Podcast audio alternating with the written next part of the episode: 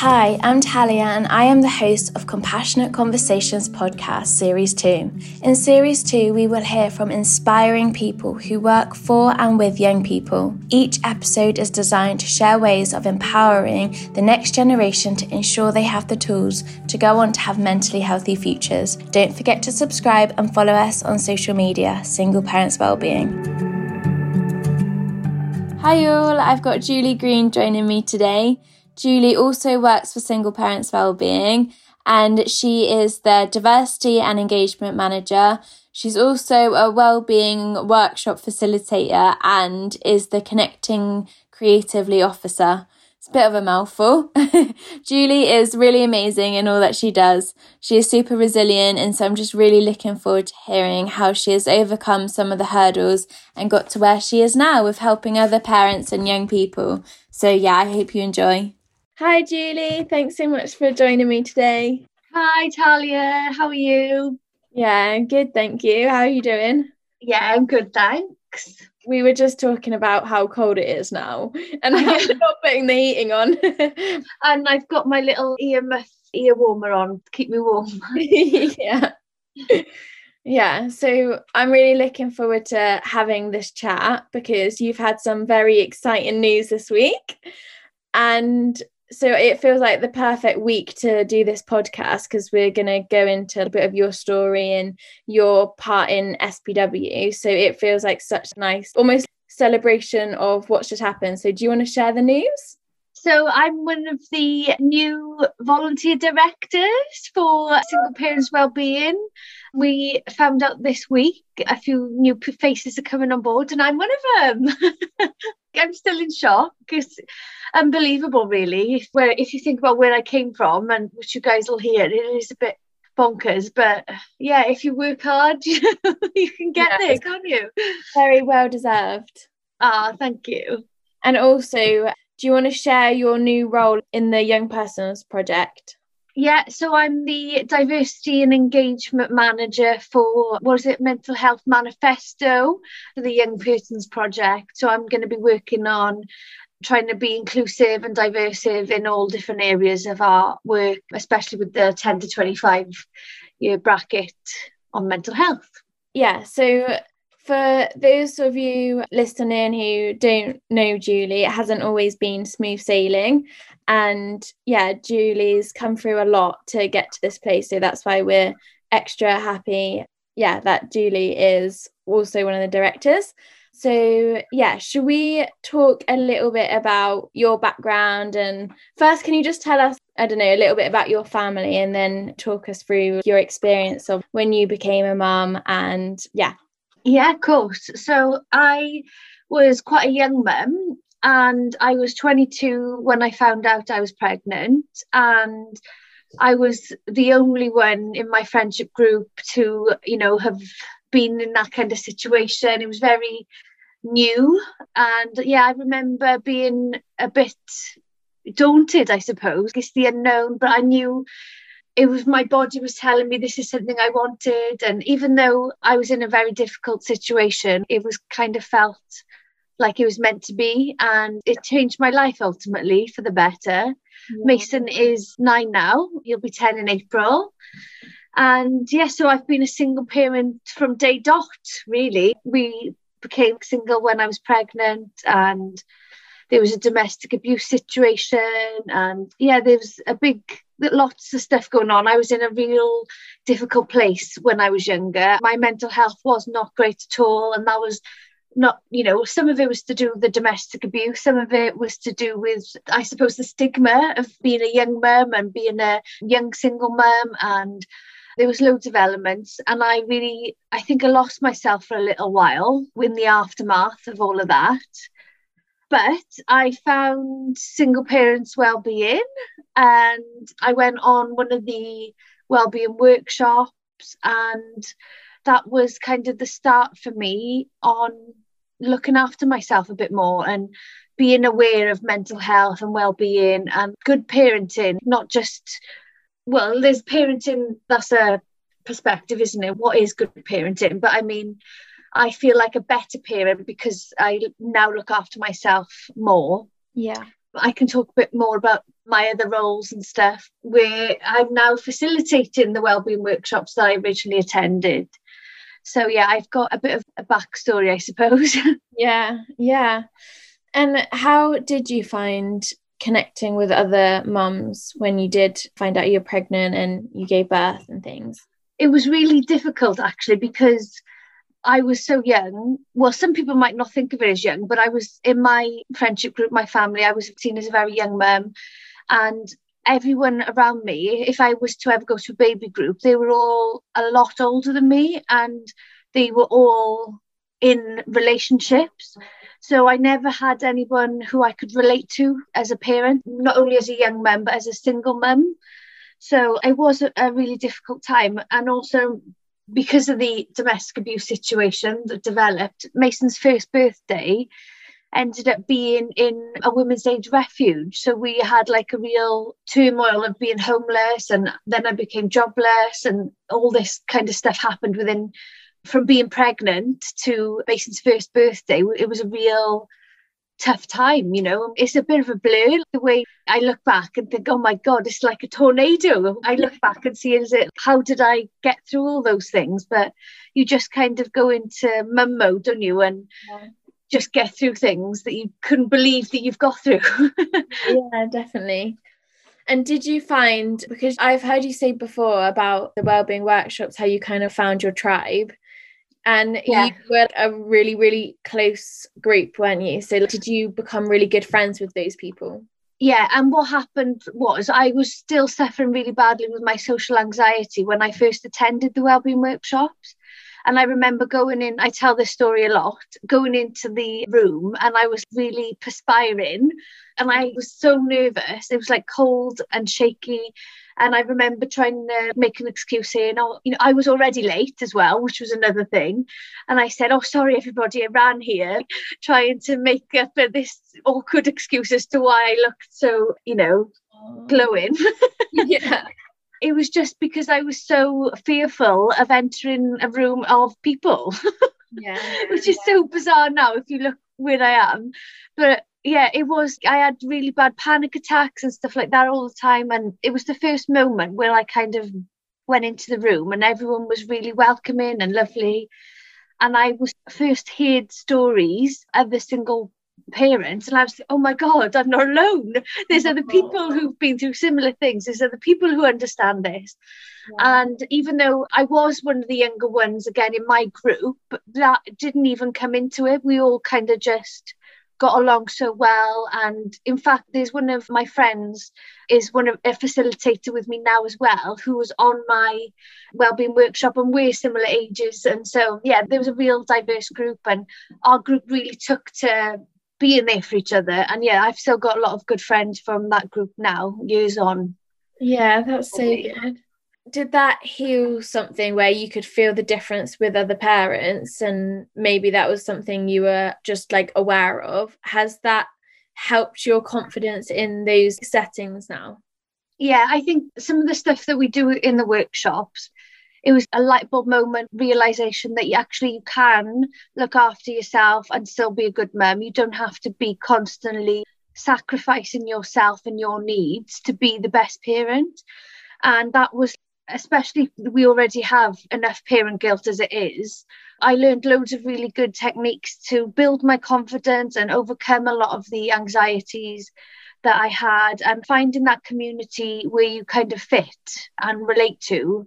And i do see this single parent community as my family because i can really rely on the people in the group and not just the close people I've got bonds with. It goes, there's a whole extended family. Yeah. If you think of the 2,000 members we've got, you can post in the group a question you've got or a thought or a worry and you've got this expertise of people to just rally you up and give you advice and lift different layers and levels to it all isn't it so yeah it really does help and did help with turning my life around yeah but they say it takes a village to raise a child yeah. Cardiff isn't really a village, but I think within the community, it does feel like that. Yeah, and it's a real safe space to share things that other parents or people might not get who aren't from a single parent world, you know, where just things like popping out for milk, if you've run out of stuff for cereal or your coffee in the morning, that's something you can't just do. You have to bring the child in the car with you. And depending yeah. on the age and the part of single parenthood you are, even just simple things like that can make a big difference, you know? yeah, definitely. And I think, especially because you are solo single parenting, you don't have the co parenting things to deal with. It's so nice that you do have such like a big family to also rely on and just have those like parenting conversations with and knowing you're not alone in that is yeah really good yeah and with the co-parenting thing we always talk about how we're all single parents and we can all relate to each other but actually how all of our stories are really different so I don't co-parent, for instance, because we've got a restraining order against the dad and because of the domestic abuse. So we don't have any contact and we don't have to face those co-parenting trials that a lot of parents do. Again, there's some parents who have a lovely co-parenting relationship. There are parents who don't have the dad through bereavement or LGBTQ families who are IVF or whatever the scenario is, we can still have this commonality of single parenthood where we understand each other. Yeah, definitely. Yeah, I really felt that as well from the wellbeing workshops when I attended. I was also really conscious of my age and I could almost see that as a huge difference. And that was something that I learned quite quickly. I think everyone initially went in almost with that of noticing the differences that they have with everybody else but we all learned that we all have our own experience and there was just no judgment. And that's something that you guys are really good at of making sure it is a safe space. And you learn very quickly that you then notice the things that you actually you have in common and you have that shared experience. And that yeah was just really really good. Yeah i love being a facilitator. When i got that job it was a real like well-rounded moment for me of like oh my god i've come so far yeah. of like attending the workshops and being really having really poor mental health and to a few years later being able and confident enough to present and facilitate those very workshops that I originally attended. And some people don't believe that I'm the same person. If you look at me from when I was yeah. doing the workshops, so if you look at me now, I look like a different person, but also act like a different person because my anxieties are different now. You know, I can handle them and deal with them. And I am more confident and I've learned how to combat my inner critic, which yeah. comes up in the workshop. Yeah, there's loads of great tools which I hope lots of other parents can use as well. Yeah, definitely. And Amy, you'll probably be embarrassed now, but Amy always says how good you are at putting your own opinions across. And I think that just says it all that you're confident enough in your ideas and your decision making that you just bring so much. And yeah. Oh, that's lovely. Thank you for me, I think as well, communication has always been a real big part of my journey, if you want to use that word, because I was silenced for a long time. You know, I couldn't use my voice, and there was lots of things where people didn't believe me, or there was things I couldn't say and struggled to so when we did the communication elements in the workshops as well that was a real life changer for me and also how we continuously learn how to communicate and how to develop because it's never doesn't stay still we continually change and so does our ways of communicating and it's about learning what how the other person is as well and different people communicate in different ways and so you can adapt yourself in different environments and to different people mm. depending mm. on the scenario yeah. Which I think has really helped me. You, yeah. Can you give us some strategies of yeah, how we can learn to use our voice a bit more and how we can practice communication? So yeah, one of the important parts for me, the communication styles in the workshops was really helpful learning, you know, one of the tools that, that really come in handy for me to understand how I communicate, but also how other people communicate. So we've got analytical where people like to hear facts and data. They can remove emotional contact really easily and they like specific and clear language doesn't need any kind of interpretation. And that's a kind of analytical communicator. There's an intuitive communicator where they like to look at the whole picture and have like summaries of events getting straight to the information needed and are creative in their way of thinking.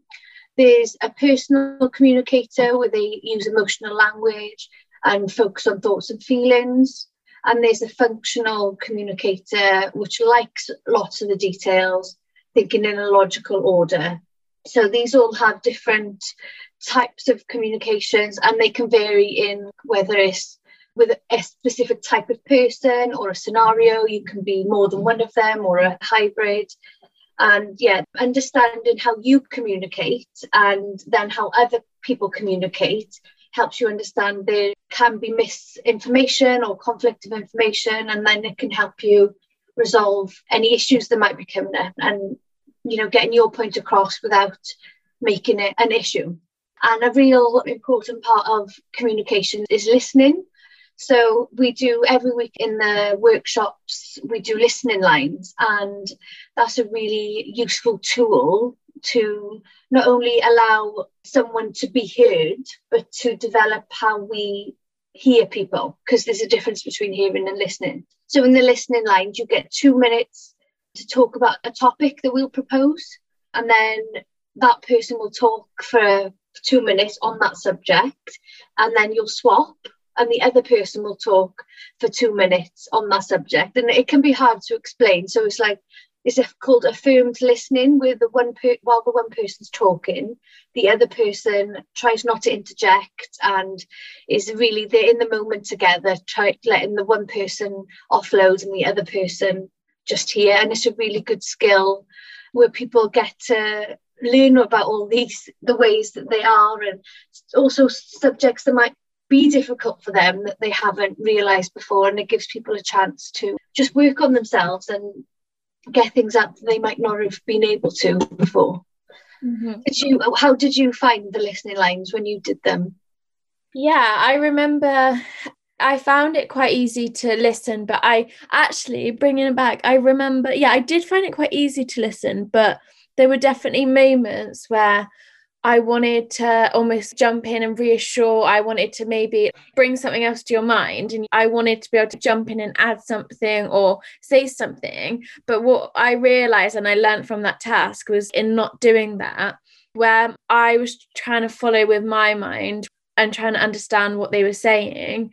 When I didn't butt in and say whatever I was about to say, when they just carried on talking, it actually wasn't going in the direction I thought it was. It was actually going into a different thing. And that's where I learned that actually it's really important to not say anything and to fully hear somebody out because even if you think you're getting somewhere with someone, actually, if they keep talking, you find out more and you then get a fuller, more accurate picture of what someone's going through. So that was a really, really good tool. Yeah. And it's a nice thing. Some people really enjoy it and some people struggle with it but it's a really good either way it's a good tool to use isn't it? So yeah, yeah. i like that part of the workshops as well. Yeah and i think it would be really great if because you could bring all of that you've got an expertise in communication and stuff now and it would just be great for you to bring that into the mental health manifesto project with the young people and that could actually even be a part of a team building exercise of how to work well as a team and how to really like, hear from each other and appreciate what each other are saying but then also for them to grow in confidence in their own thoughts and ideas. Yeah. and bringing that into it would be yeah i think would be really cool. Yeah that's a nice idea and we'll definitely trial some of that stuff i think because also it teaches people like you were saying to allow people to get their point across you know and go deeper and, and follow their own trail of thought and stuff like that. And yeah communications i'm not sure if i'd call myself an expert but i definitely value communication. And i'm funny enough i'm a bit of a talker as well now. I, I talk me and mel the my co-facilitator we're a bit yin and yang in the way that I'm really the talkative person and she's the you know listening person and she's a counselor so that might come from her counseling experience. But now I'm we really complement each other well in that sense. Some of my communication stuff I think has also come from my social science degree and learning about the different types of people and the way society is and I've done the psychology, the criminology, and the sociology elements, and it really helps you kind of understand things more. Knowledge is power, we talk about sometimes, and understanding things better helps us communicate better as well. Yeah, definitely. Yeah, so my other role, what have I got? I also do the connecting creatively role. I was going to talk a bit about how when I first, where I am now, you know, diversity manager, director, facilitator, and also what am I, connecting creatively officer, my many hats. I didn't always get what where I wanted. I applied for jobs, I didn't get them. It was a real learning curve for me. So I remember I applied for an engagement officer post with SPW and I didn't get it because I wasn't right at the time for it. I think you might have even been on my interview panel for that. I think um, so, and Talia didn't give me the job. no, I'm only joking. um, yeah. so yeah, I where I am now, it hasn't necessarily been smooth sailing, you know, and that's not the only job I've been for and didn't get. There was like the Connecting Creatively job I originally applied for and didn't get it. And then the lady left who was doing it on sick leave. And then I reapplied and got it. And uh, in fact, I didn't get the job I wanted. I got a different job. Kind of, it was, I got the North Wales secondment post. And I was like, oh, well, you know, I'm happy to trial it. And then eventually I got the South Wales post because of my experience and again, I reapplied for that one and it was all resilience, I suppose. You learn resilience and not to let things knock you down and confidence building and getting rid of your inner critic and how you keep going. If, if there's something you want, it doesn't, don't let it necessarily deter you if you don't get it the first time because I didn't. And now I'm where exactly where I wanted to be. I just didn't go on the, the direct path that I thought I would, you know? Yeah. And have you always just felt really positive about things or have you had your inner critic quite a lot throughout your experience yeah no i've definitely not always been positive and i don't know if i still am always but it's something you have to learn to be like it's you train your mind almost to see things in a different way and not let the negative voices take over because they'll always be there for everybody. There's going to be a negative voice whether it's a quiet one a loud one. I've really i've had moments where i've really struggled with my mental health. I've been agoraphobic where i haven't wanted to left the house like real depression i've had. And coming out of those dark places kind of gives you a momentum, I suppose, to not go back there and to try and help other people, which is why I love my job so much and kind of trying to help other people come out of those dark places and showing them that there is a light and there is another way. And if you keep going and keep trying, eventually you're to, you know, take some steps in the right direction. And it doesn't mean that you're not going to stumble, and you're not going to fall but it's about getting back up, isn't it? Or, or getting having a helping hand to help you up, whether that's you know finding the right people or using your inner strength. There's always a way to kind of combat that, and that's not again dismissing any kind of negative feelings we have because I don't believe in toxic positivity either, where it's like yeah, yeah, you know, nothing's bad. We want to accept the darkness sometimes and sit with it. And that's how we can often deal with things and overcome and heal from them instead of dismissing them. Often we do as a defense mechanism, you know, we'll deflect and push it down instead of letting it be there. That's, yeah, that's how we develop and become the more positive versions of ourselves, I suppose. Yeah. And we've had a couple of conversations this week about how difficult it is being is I think that's one of the biggest difficulties single parents face, especially if you're struggling with your mental health, of when you're struggling, also how then it's even more difficult to be the parent and do everything that you do throughout that time. And did you have anything that you wanted to add to that? Yeah, so when you're on your own as a single parent struggling with mental health, you don't have the co parent as such to go, oh, I'm really unwell today, whether that's mentally unwell or physically unwell, you know, you've still got to kind of step up and be the parent. And my parents are brilliant. They're really, really hands on with Mason.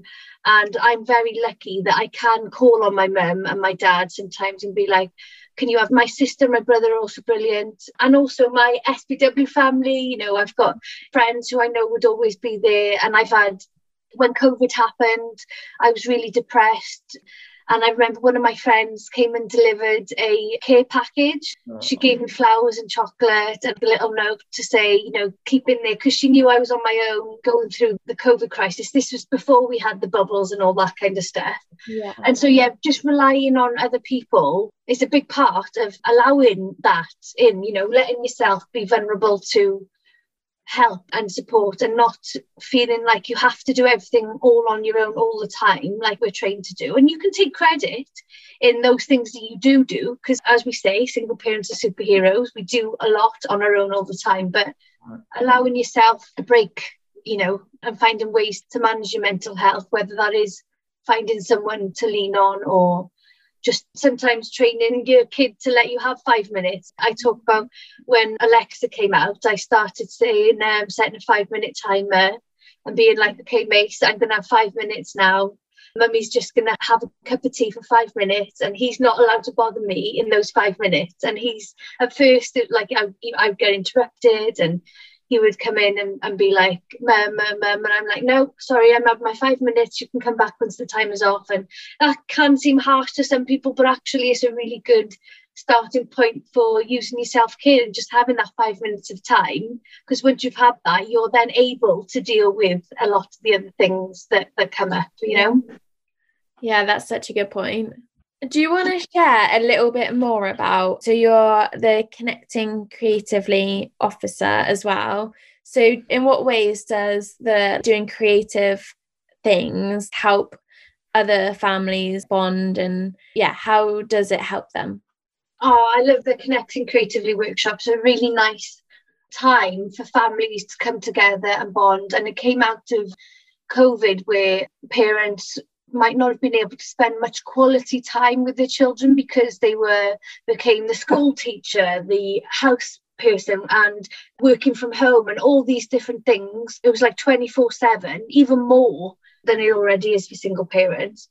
And mental health, as everybody knows, skyrocketed the, the negative mental health in COVID. So for single parents, there was extra effect of doing it on your own so they developed a creativity in COVID program, which went down really well and was a chance for families to bond together instead of being in this stressful moment. It was like taking some time away to just be with each other and spend quality time and rebuild those positive bonds. And we follow a method called the PACE method, which is playfulness, acceptance, curiosity, and empathy.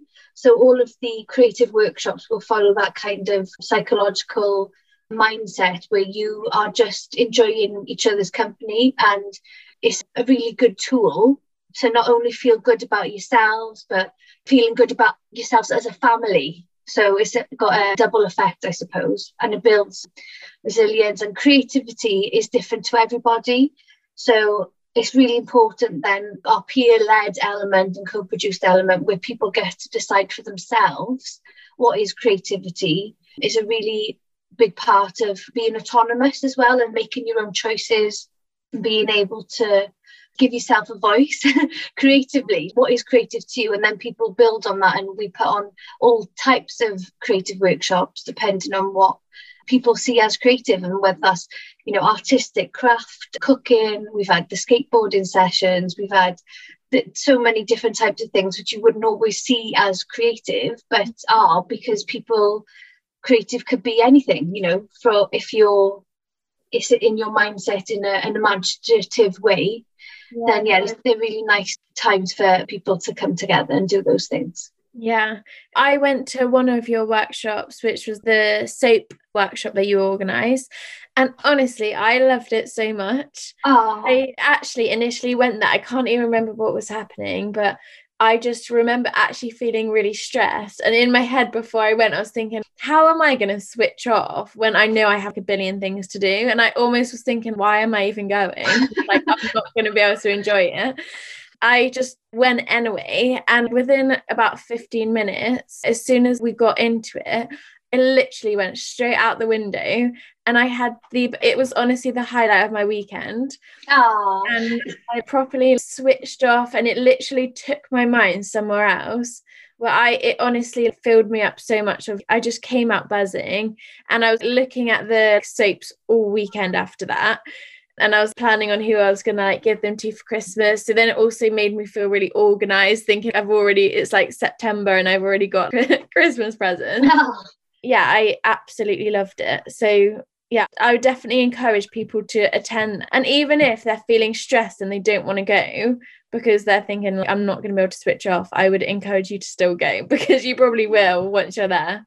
Oh, Gemma will love hearing that. That's Gemma from um, Lark Design Make, and she, yeah, she's her workshops are brilliant, and we've got so many different types as well. There's going to be someone for somebody out there, and like you said, sometimes you're not in the mood for it, but just doing it will make you feel better. You just get distracted in a good way. You know, your mind goes to a good place, and yeah, you let go of all the things. It's a bit like mindfulness, isn't it? Almost you do you're doing something that takes your mind off everything and you're in the moment and then you're in a much better mindset to deal with the things because honestly i came out and then i looked at my to-do list after that session I felt like I was a different person. I was like, oh, okay, yeah, that's fine. I'll be, it was suddenly all manageable because I was like, I felt really rested and I knew I would be able to do it. So it definitely yeah. brought that calm into my weekend, which was really nice. Yeah, well, it's a form of self care, which we always want to, you know, idolize self care. Getting any self care in will make you feel better and able to deal with all the stresses in your life better. Yeah, definitely.